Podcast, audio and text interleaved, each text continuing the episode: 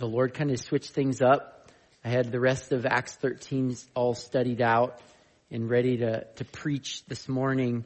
And uh, I kind of went into uh, Sunday with a little bit of unsettledness, if that's really what the Lord wanted to do. I can't really explain it other than that there was this hesitancy of like, I'm not sure what the Lord wants to really focus, wants me to focus on His Word and what He wants me to say. Maybe there's something different. And I sent out a, a message to the elders last night saying, can you guys pray? You know, I, I just have, I need wisdom on what the Lord wants to do and kind of went in all the way up to right before our, our corporate prayer time in the prayer room this morning and uh, thinking I was just going to preach um, through the rest of the chapter. And I had this private prayer time with the Lord. And right away, I felt like the Lord's like, no, you're going to focus on this principle in here of continuing in the grace of God that's actually in this section we're in. But he's like, I just want you to focus on this. This is what people need to hear today. This is what you need to hear today.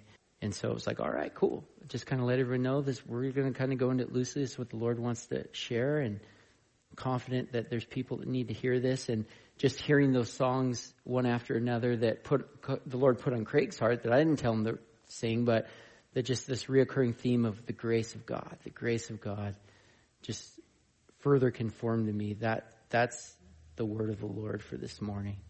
So let me just give you some background just on you know this this idea of the grace of God and personally how the Lord really saved me through this because this is one of the main things he used to reveal himself to me that freed me from this bondage of trying to find approval in people or with other people, which if you guys have had any experience with, with that, which I'm sure you have to some extent, it's a tiring thing because no matter what you do or how good you are to other people or, or what you do to impress them, you're never going to make everyone happy you're never going to get that appreciation you think you deserve, that acknowledgement. And so it's just this endless cycle of striving. And when I was younger, I didn't know this at the time. This is one of the things the Lord used to draw me to Him. But I, I spent the first 20 years of my life. I didn't grow up in a Christian home. I didn't know the Lord. And um, my father uh, left our family when I was around 10 years old and um, kind of kept touch for maybe a couple months. And after that, we never saw him again.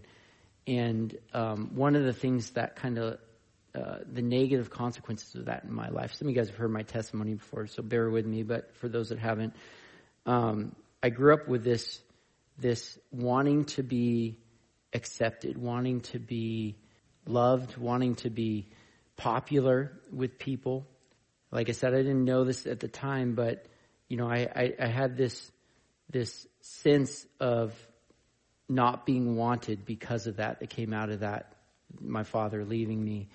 And so what that looked like in my life was wanting, as I've been growing up through middle school and high school, I gotta be the most popular guy.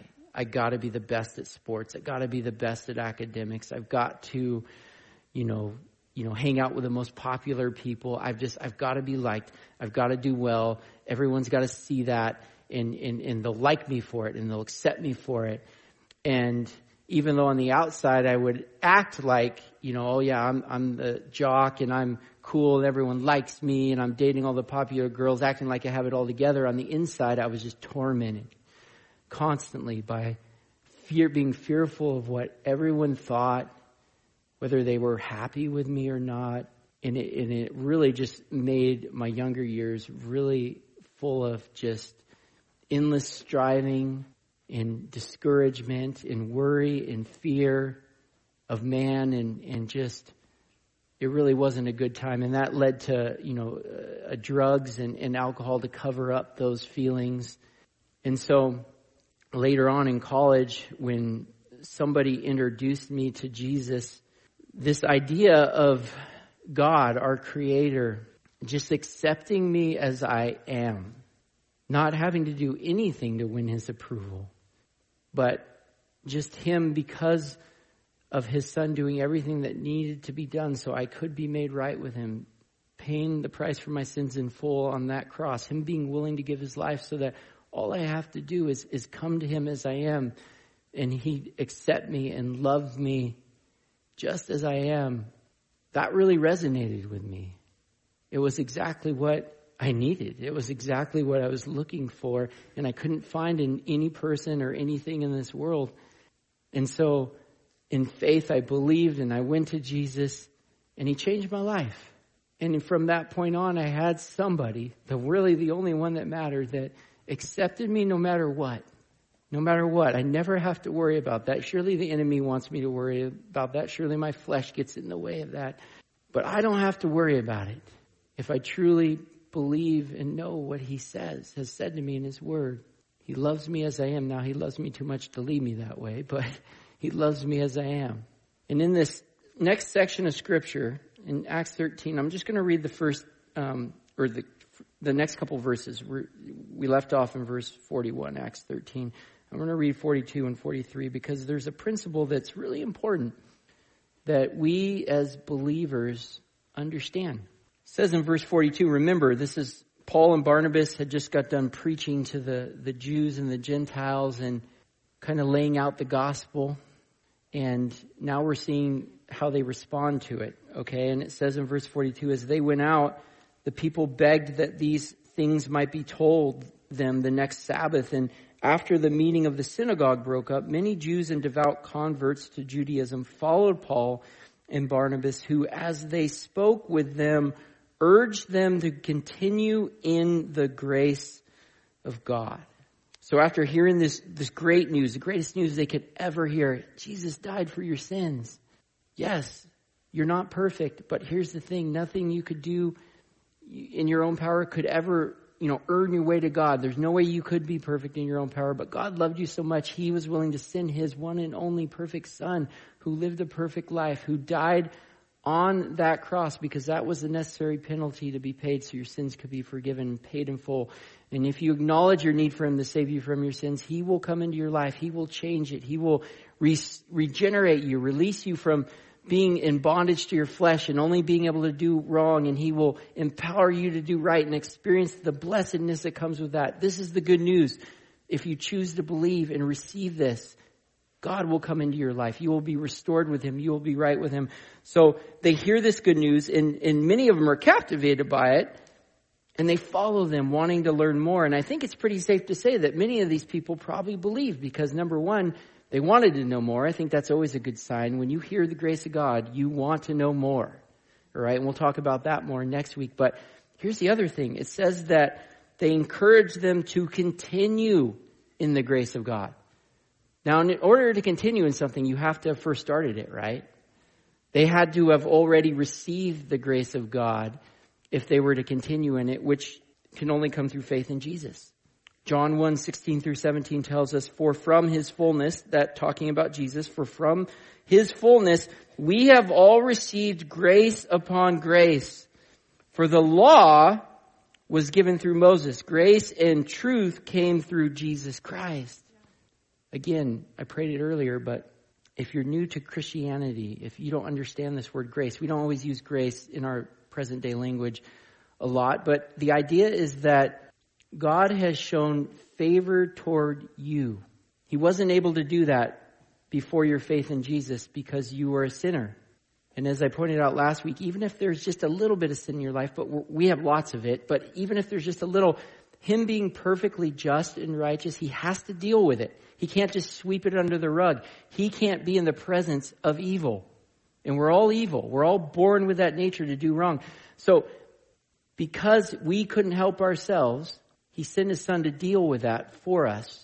And through faith in what Jesus did, instead of receiving God's wrath and judgment, which is what your sin deserves, since Jesus took that on himself, now God says, guess what you get? My favor, my grace. You don't deserve it. You didn't earn it. You didn't do anything to merit it, but I love you and I'm just going to show you favor from this point on. Actually, grace upon grace, the idea is that every instance God's, like every instance of God's favor in your life, if it never ends because there's another one coming. It's just continual favor of God on you in your life for all eternity. All right?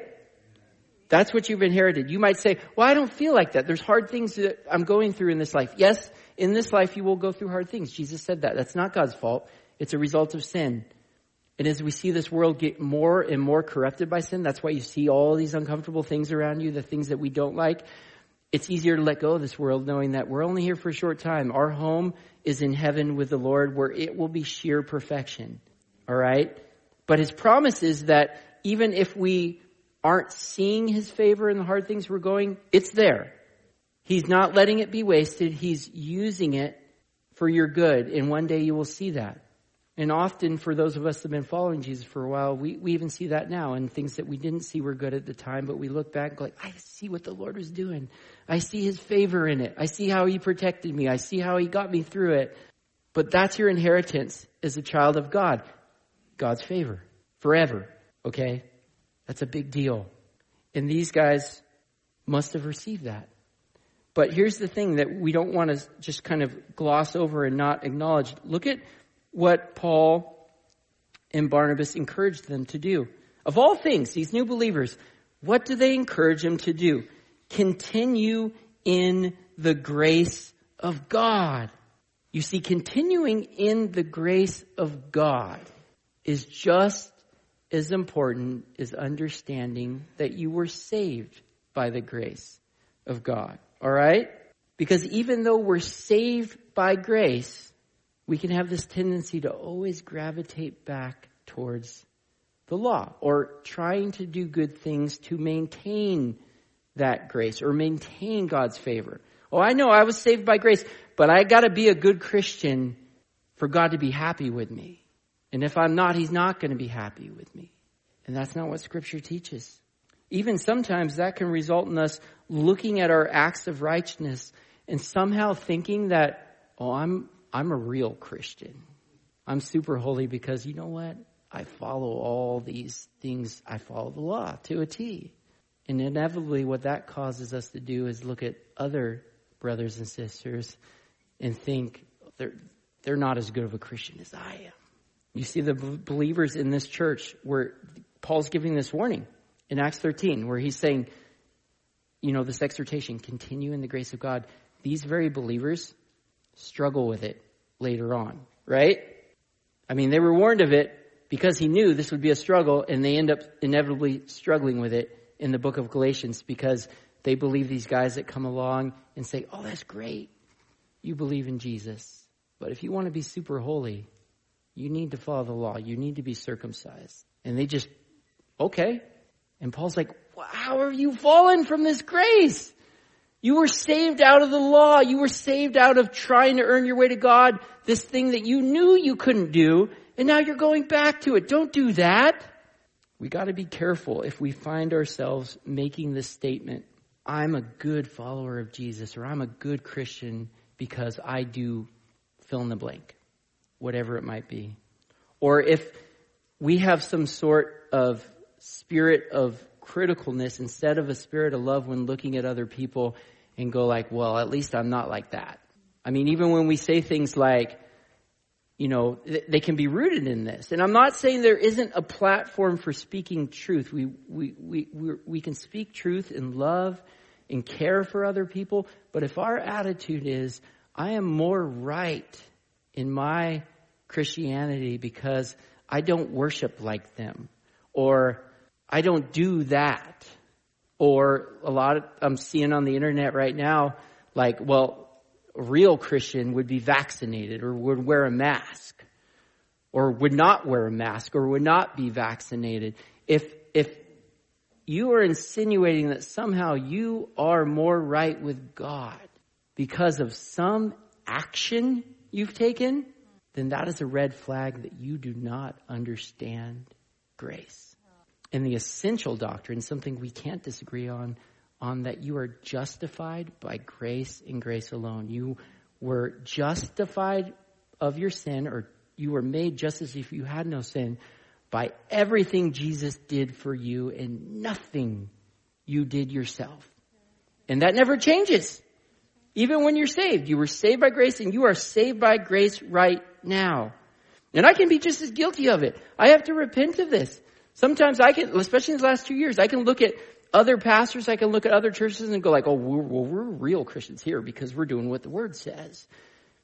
And again, there, it's not that it's not okay to stand up for truth if you see something in error, But whenever we're pointing out truth to people, it should always be for their betterment. It's out of love. If it's with this idea of like, I'm better than they are, then I'm going away from the definition of grace.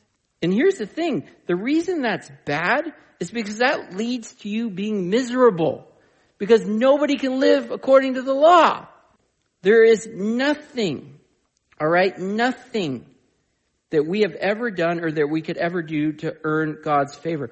Isaiah 64 6 makes this clear to us because it tells us of our sinful condition before we were saved. It says, we are all infected and impure with sin. When we display our righteous deeds, they are nothing but filthy rags. Basically, the best things you can conjure up in your own power are filthy in God's eyes, alright? We can't do anything good apart from Him because we're all born with this nature to do what's wrong and evil. And even the things that, you know, we look at people that aren't and go like, well, those look like good deeds. Or maybe you're sitting here and now, why do good things? They're steeped in the wrong motives though. Because with God, God changing your heart, here's inevitably why we're doing those good things. Either to be seen by others and thought that, think that we're good, or to try to like, you know, basically make ourselves feel good. Oh, I'm a good person because I do this. That's selfish. Or maybe because we even acknowledge, like, I have done some bad things, so I'm trying to make up for those bad things. Again, it's a selfish motive. It's only God who can give you the right heart and the right motives to do his good will in your life. Philippians 2:13 says this, "For God is working in you, giving you the desire and the power to do what pleases him." You can't do good things to be saved. You can't do good things to stay saved. You do good things because you are saved. Alright? That's what the Bible teaches. It's God working those good things in you and then empowering you to do them. And guess who deserves all the credit for the good things that are being done in and through you? It's God. And God alone. I don't pat, I, I, I should not be patting myself in the back. If I do, I'm wrong. He gets the glory for it. And it's important to understand this because trying to live by the law, which is what trying to do good things to be right with God is, again, will always lead to failure and lead to you being miserable. Just like these religious people they're rejecting the grace of God in this. They're angry and they're bitter and they're miserable. We can try to live up to our, some standard of religion and you might even be successful for a season, but since nobody can live according to the law, inevitably you're going to break your own rule eventually. And here's what's going to happen when that hap- happens, alright? The enemy's going to come and he's going to condemn you and he's going to say, you're not even worthy to be a follower of Jesus. You had these rules and you couldn't even keep them. You're not worthy to be with these other brothers and sisters. You need to just leave church and it's going to push you away from God. The exact opposite place you need to be, the worst place you can be where you're most susceptible for the enemy. When you understand that the love God has shown you, when the favor that He has shown you is completely not dependent on what you do or what you don't do, but completely dependent, dependent on what Jesus has already done, that is the best place you could ever be. And I'm going to give you four reasons why. Number one, because it's going to help you view each other correctly. You're going to realize you're all as wretched as you could ever be apart from Jesus. And we're all as righteous as we could ever be in Jesus, so there ain't nothing to look at each other. There's no logs, there's no splinters, there's no nothing to look at. You're just thankful that you've been made right with God. You're thankful your brother's sister's right with God. If you see sin in their life, you're just like, man, you're right with God. You're, you're, you're a voice of encouragement. You're a voice of love. You're like, He saved you out of this. Don't keep living in this. It's not with this, you know, pharisaical idea of like, well, if you were a real Christian, you wouldn't do this because I don't do that. No. So that's the first thing. It helps you experience your church family correctly, love each other correctly.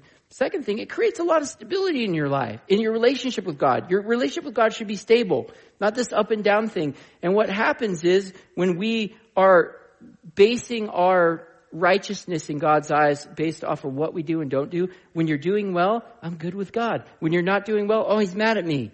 I'm not good. So when you're good with him, you're drawing near. And when you're not good, you're, you're going away. That's not what God wants. See, when you understand that he loves you, you no matter what, that if I preach a bad sermon today, guess what? God still loves me.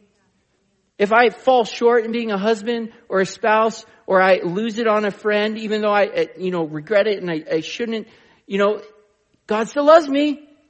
Then instead of going away from Him, it pushes you to Him.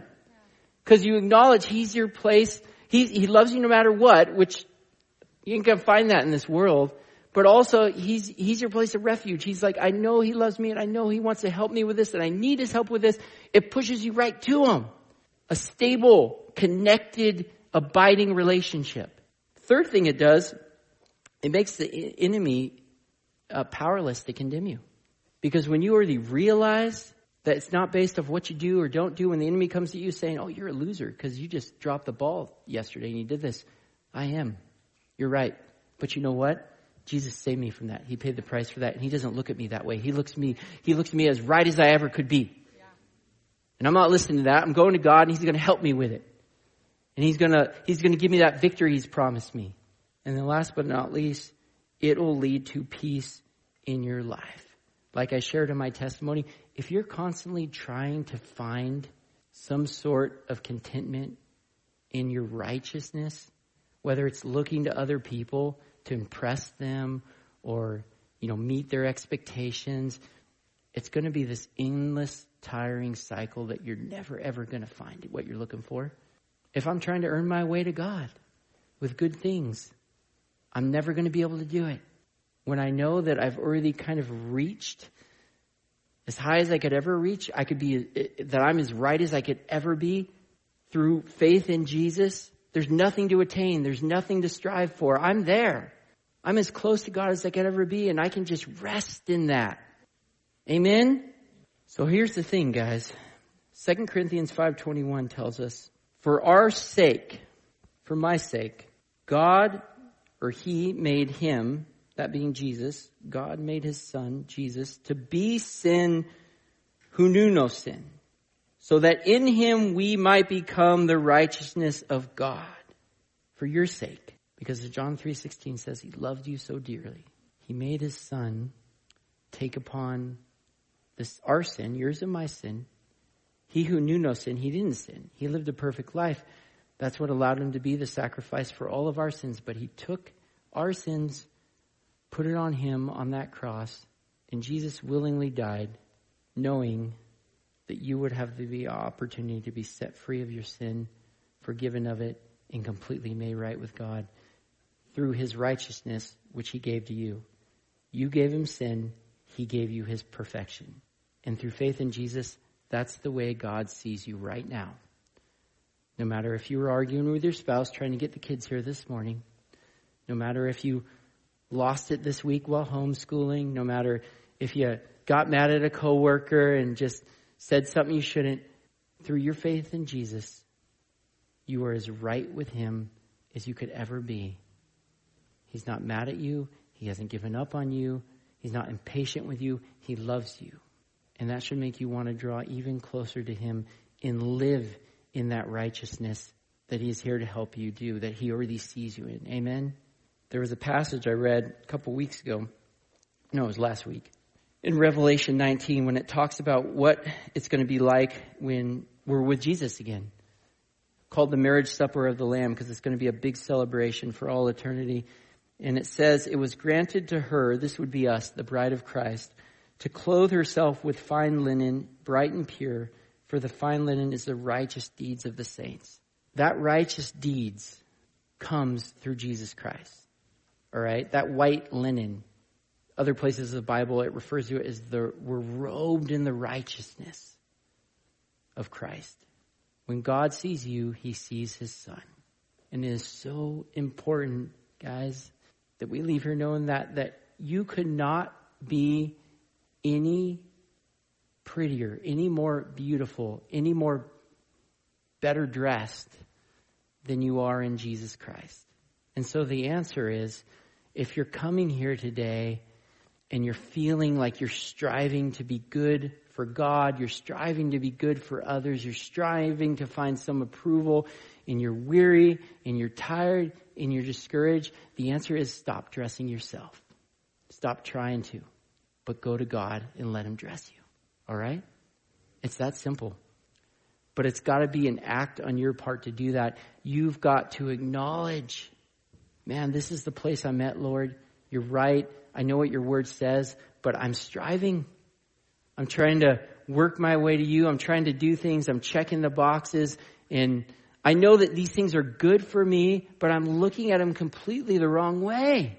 I don't want to be doing things to try to get my way to you and experience this approval I, I want so bad. I want to do things as a result of knowing you and knowing that you love me no matter what and that you've saved me and you're here to help me with these things so that I get to experience even more of you in my life. So what we're going to do first is we're just going to have a response time where the worship team is going to lead us in another song. But I'm going to encourage you guys to do something out of your comfort zone because I believe it's what the Lord's asking us to do today. And that is in humility to just come before Him, just come before His altar. If that's you, if you're in that place of weariness, of tiredness, if this is resonating with you, yeah, I just, I'm not continuing in the grace of God. I don't feel like I'm right with God. I feel like I'm dropping the ball. I feel like He's disappointed with me. I feel like I have to do things to make Him happy. Then just come up before His altar here. Stand, kneel, whatever you want to do, but in humility, just come before the Lord and acknowledge that. In, in, in, with this heart of like, Lord, I just want to enjoy the grace. I want to enjoy the fact that you love me. I want to enjoy that I'm in your favor and there's nothing I can do to change that just between you and God. But I've said this before, it often takes me being humble and kind of doing something in front of my brothers and sisters. The Bible actually talks about healing coming when you're confessing your sins between your brothers and sisters, when we're honest with our brothers and sisters, which we can be because there's no shame in this place.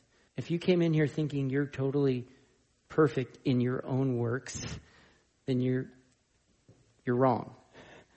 We're perfect in the blood of Christ, but we're all works in progress. Amen. And we all have stuff.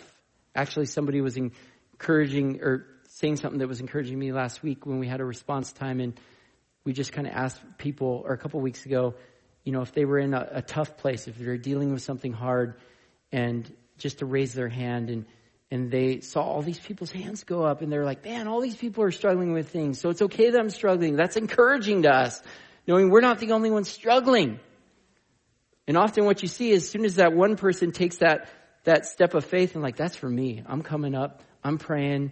I'm getting prayer. Then guess what? Everyone else starts coming because they don't want to be the first. Don't worry about being the first.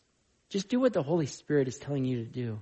If God is saying that's for you, you need to respond because I want to, I want you to leave here continuing in my grace. Then that's between you and the Lord and you just listen and obey. So we're going to have a response time right now for that. And then after that, we'll, we'll do communion because that's remembering the grace God has shown us. Amen? So let's just come before the Lord right now and let Him minister us however He needs to. Dear Heavenly Father, Lord God, I thank you so much for the grace you have bestowed upon us, as your word says. Lord, that we can 100% without any doubt be here right now before you for those of us that have placed our faith in Jesus Christ, we know we are right with you because it was never about anything we did or didn't do. It's, it still isn't about that. It's all about what you've really done for us. And we rejoice in that fact because I know, Lord, that I would, I would be in such trouble if it was based on me at all. I mean, daily I would be. But it never was and it never will be. So I'm so thankful that you and you alone saved me, Lord. And I praise you for that. And I don't want to just know that in my head. I want to live that every day of my life. I don't want to listen to the accusations of the enemy or I want to combat him with the truth of your word. I don't want to look for some sort of approval from anyone else when I have the approval of approvals from the God Most High. At the end of the day, even if no one else approves of me, you do, and that's all that matters. And I pray that, that that's a word for someone, Lord, that's struggling right now with trying to find approval in other people. That they're free from that because they have your approval. your unconditional love. And that's where they need to be looking so they don't feel the way they are, so they're not discouraged, so they don't feel unappreciated. Lord, you appreciate them. You love them.